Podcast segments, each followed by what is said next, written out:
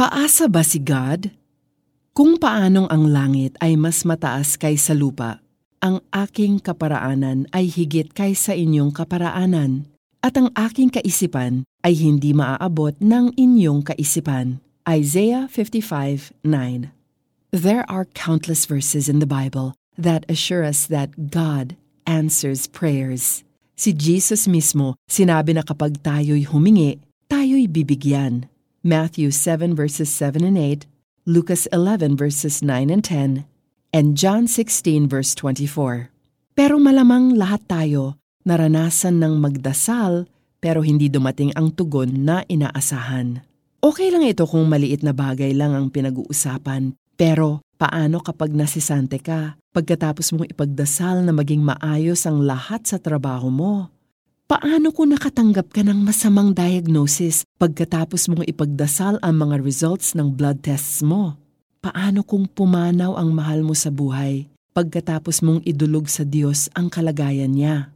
It's not hard to feel like na-scam ka at pinangakuan ka ng tulong na hindi dumating. Feeling mo, para kang nag-ghosting ni Lord just when you needed Him the most. Hindi natin dapat kalimutan that we live in a fallen world.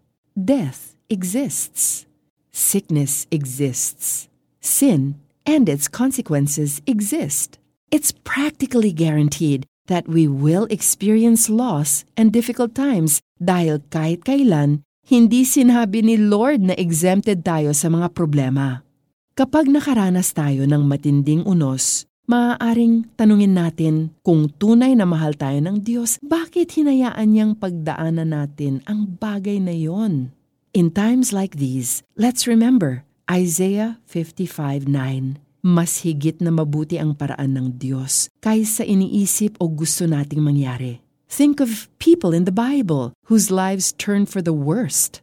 Pero sa huli, binago ng Diyos ang mga pangyayari.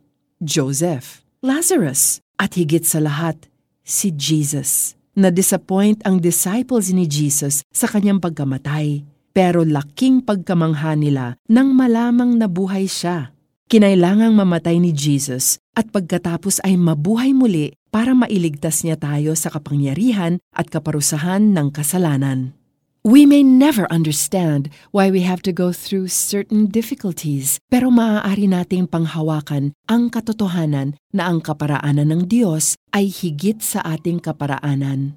At hindi man natin maabot ngayon ang kanyang kaisipan, darating ang panahon, ayon sa kanyang kalooban, mauunawaan din natin ang mga bagay-bagay.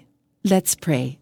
Panginoon, kapag nawawalan na ako ng pag-asa, lalo akong lalapit sa inyo dahil alam kong kahit ano paman ang pinagdaraanan ko, nariyan kayo. Maaasahan ko ang pagmamahal at kalinga ninyo bilang ama ko sa langit. For our application, kung nangangailangan ka ng comfort o dagdag na lakas sa pagharap sa mga problema, basahin ang Psalms 138 verses 7 and 8.